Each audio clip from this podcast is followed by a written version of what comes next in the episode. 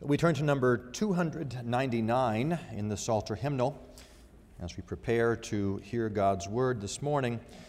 Number 299, O Lord, thou art my God and King, and I will ever bless your, thy name. I will extol thee every day, and evermore thy praise proclaim. We're going to sing just verses 1 through 5, the first five verses of 299. Let's stand together as we sing.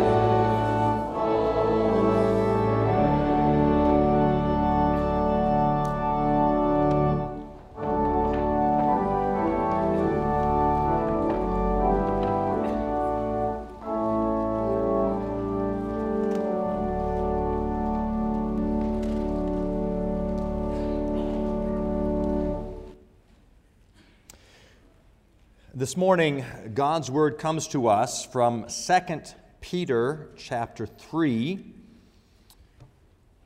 2 Peter 3, and we'll be reading just the first 10 verses of this chapter.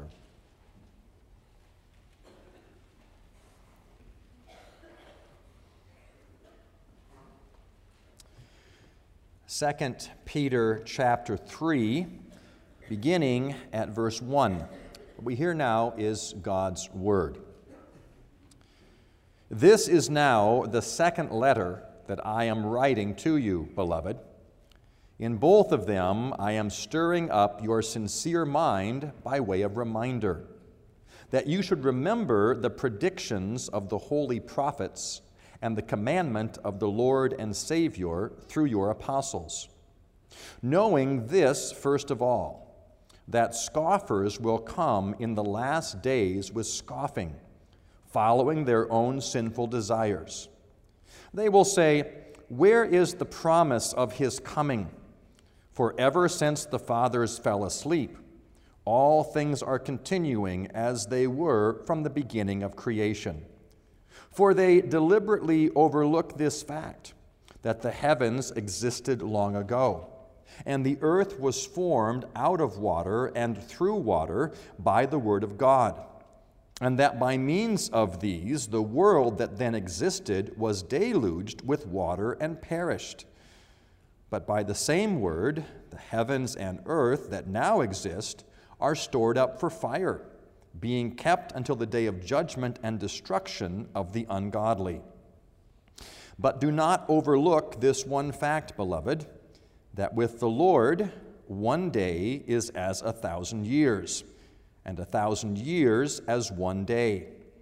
The Lord is not slow to fulfill his promise, as some count slowness, but is patient toward you, not wishing that any should perish, but that all should reach repentance. But the day of the Lord will come like a thief, and then the heavens will pass away with a roar, and the heavenly bodies will be burned up and dissolved, and the earth and the works that are done on it will be exposed. Here we end the reading of God's holy word. We live in a very instant society. Perhaps this morning for breakfast, some of you had instant breakfast. Uh, gone are the days of eggs and bacon and toast and pancakes. Now it is powder in a glass of milk.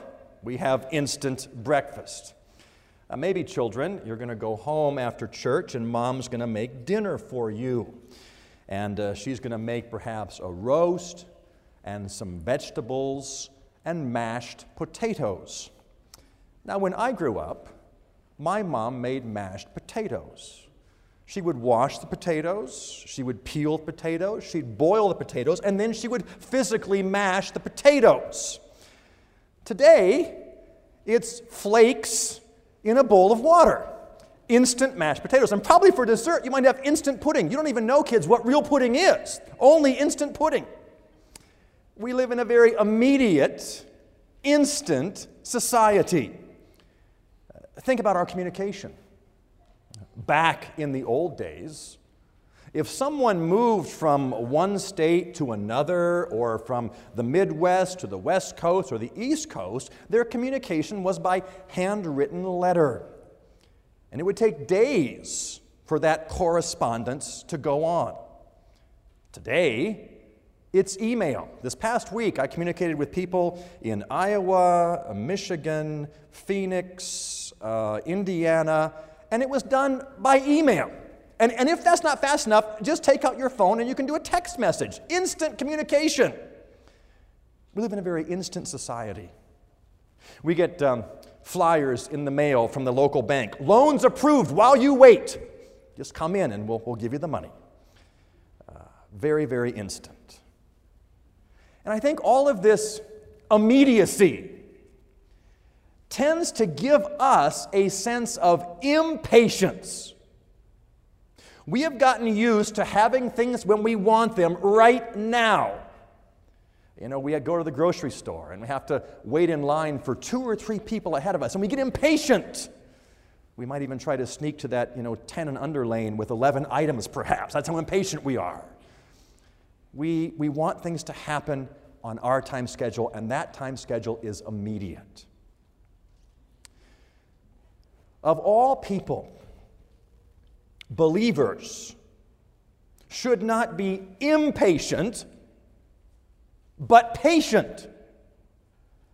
Because our God is a patient God. We've been talking about the attributes of God. And this morning we talk about God's patience. The fact that God is a patient God and how that connects with God's love and the fact that He is slow to anger. God is so patient.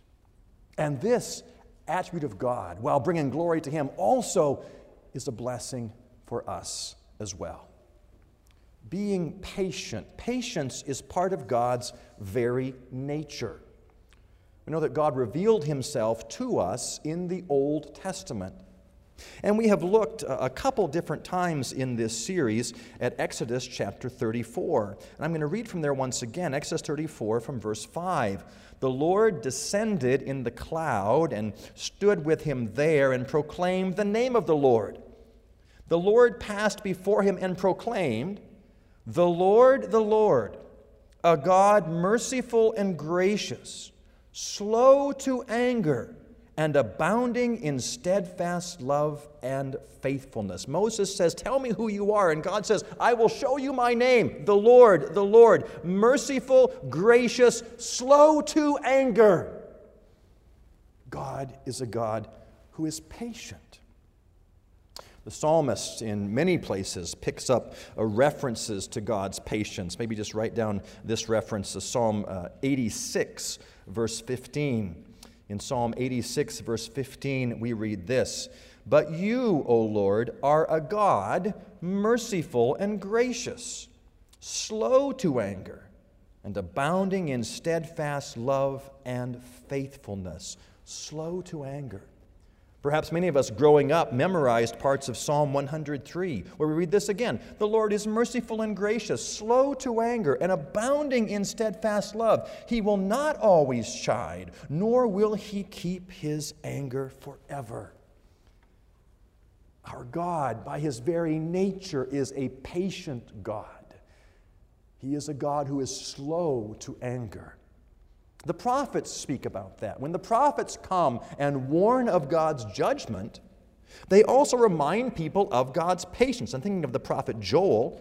And in Joel chapter 2, we read this after warning of God's judgment that will come, Yet even now, declares the Lord, return to me with all your heart, with fasting, with weeping, and with mourning. Rend your hearts and not your garments. Return to the Lord your God for he is gracious and merciful, slow to anger, and abounding in steadfast love. Our God is slow to anger and abounding in steadfast love. We speak of his loving kindness toward his people, his patience, uh, sometimes referred to as his long suffering God bears, God suffers long with his people. I love that word long suffering. Reminds us, even in our own lives, it takes work to be patient. There's a suffering involved. We have to expend ourselves. And patience is so hard for us. So hard for us to wait. It's hard for us to wait, isn't it, children? We get so excited about what's going to happen. Maybe, children, you're looking forward to your birthday and you just can't wait for your birthday. Or, you know, we're getting to that time of year, we're looking forward to Thanksgiving, and then we're looking forward to Christmas, and we just can't wait for these things to happen. Perhaps as, as older children, as, uh, as young people, we, we're busy in school and we're looking forward to graduation, to the next thing Lord has for us after that. It's so hard for us to wait. Uh, but God, God waits. God is a patient God. We see examples of that um, throughout the scriptures. Think of when God came to Noah. And God came to Noah and told him he was going to send a flood to destroy the earth. What did God say to Noah? And I'm going to send that flood tomorrow. He didn't say that. God says, I'm going to wait 120 years before that flood comes. God is patient, He is long suffering. We think of Israel. Israel, who is taken out of captivity, they are brought into the desert, and almost immediately they start complaining against God. Oh, we wish we could go back to Egypt. We wish to go back to the food back there and our life back there. And they complain and complain. And God warns them. God warns them of his judgment. And even through the monarchy, they complain and ongoing things happen. And God waits. God waits before he brings his judgment almost 900 years between the time they leave, cap- leave captivity and are taken again into captivity. God is patient, long suffering. In fact, that's why, one of the reasons why the prophet Jonah did not want to go to Nineveh. God told Noah, Go to Nineveh and preach about what's going to happen. And of course, we know Jonah goes the other way first, and then finally, God brings Jonah back, and Jonah goes to Nineveh and he preaches, and the people repent and they confess their sins. And, and Jonah says, This is exactly what I said. God, you are patient. I knew you were long suffering. I knew you wouldn't destroy them. God is patient, long suffering. Now we know by reading the prophet Nahum that later Nineveh would be destroyed, come under God's judgment, but that would be 100 years after Jonah preaches to Nineveh. God is patient, He is long suffering. This is His very nature. Why is God so patient? God is patient not because he in any way excuses sin. We might say, we might say, well, you know, God, he says he's going to come, he's going to judge, but it just never happens. Maybe God doesn't care that much about sin. That's what the scoffers were talking about. The scoffers referred to in 2 Peter 3. There's going to be scoffers who come in the last days scoffing, saying, Where is this promise coming? You keep saying God's going to come in judgment, but it hasn't happened yet. Maybe God doesn't care. Maybe He won't come again.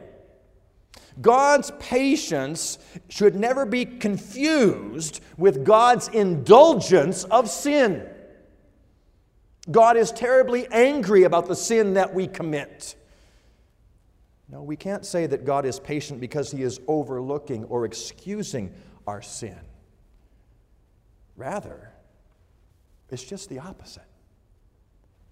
God is patient so that we might come to repentance of our sin. Look at verse 8. Verse 8 of chapter 3. But do not overlook this one fact, beloved that with the Lord a day is as a thousand years, and a thousand years as one day. The Lord is not slow to fulfill his promise, as some count slowness, but is patient toward you, not wishing that any should perish, but all should reach repentance. God is patient, not because he indulges sin but that we might turn from our sin, repent of our sin, flee to Jesus Christ, and know the forgiveness of our sin. We go on to, to we didn't read this part, but verse 15, we read there, and count the patience of our Lord as salvation just as our beloved brother Paul also wrote to you according to the wisdom given him. We're not exactly sure what the reference of Paul is here, but I would suggest it may be very likely a reference to 1 Timothy uh, chapter 1 verse 16, where Paul says this, "But I received mercy for this reason, that in me as the foremost Jesus Christ might display his perfect patience." As an example to those who were to believe in him for eternal life. Paul says, I was shown patience. Paul, the persecutor of the church, Paul, the violent man, I was shown patience as an example to you. If God could be patient with me and bring me to repentance, He can do the same for you. God is still patient today the day of judgment has not happened yet. But we may not presume upon the patience of God, saying it's never going to happen. We may not be like the scoffers, saying, Where is this coming you keep talking about? Today is the day of salvation. Today is the day to hear the call to repent and believe in Jesus Christ because God is patient. He is still waiting, patiently waiting for each and every one of His own to repent of their sins and to turn to Him. God's patience is a blessing for us. God calls you today, if you have never before placed your faith in Jesus Christ, He is still patient. Today is the day of salvation. Put your faith, your hope, your trust in Him. Repent, turn to Christ, and know the joy of salvation. God's patience is a blessing for those who have not yet believed, for they are called to repent and put their faith in Him.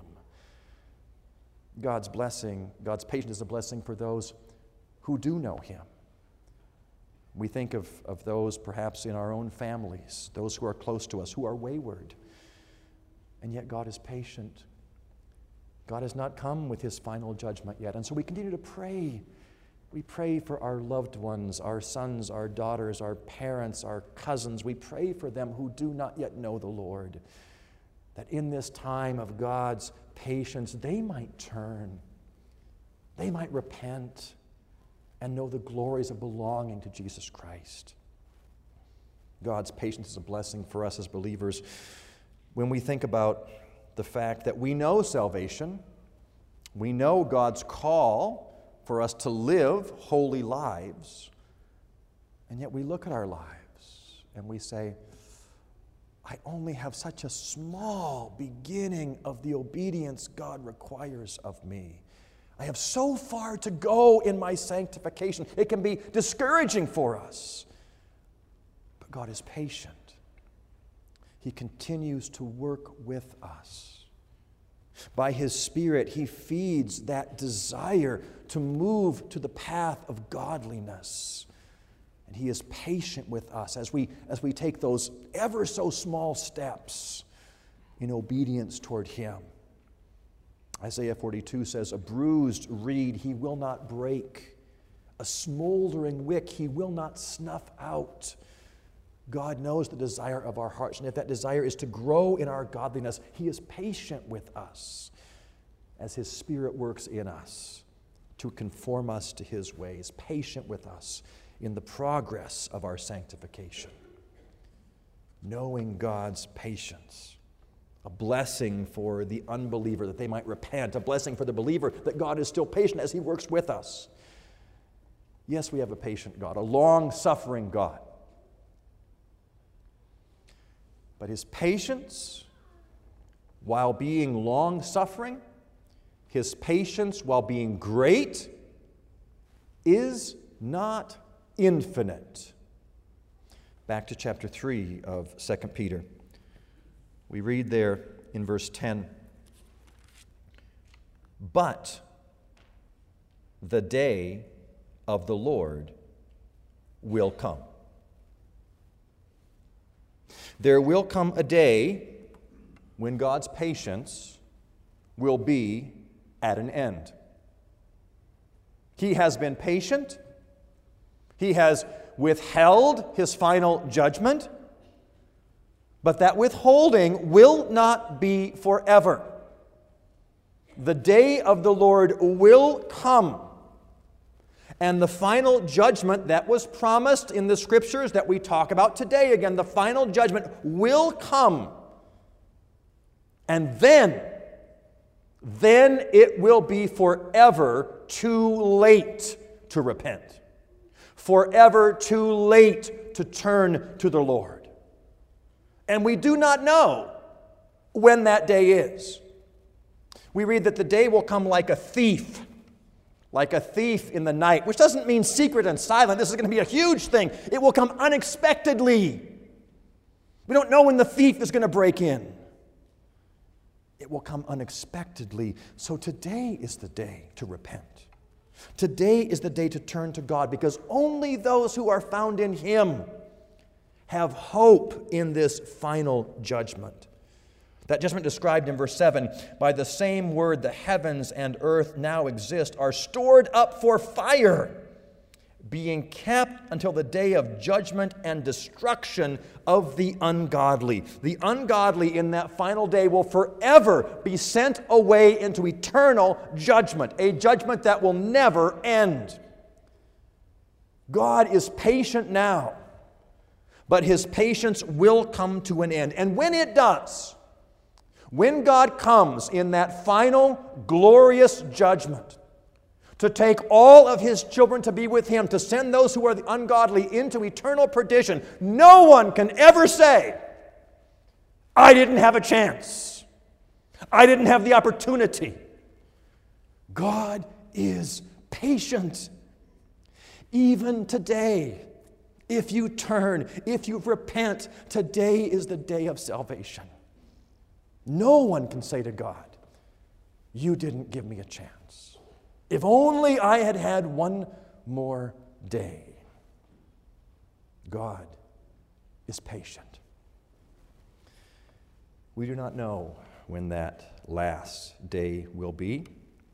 It could be a year, it could be 10 years, it could be a thousand years, it could be today. Have we humbled our hearts before a patient God?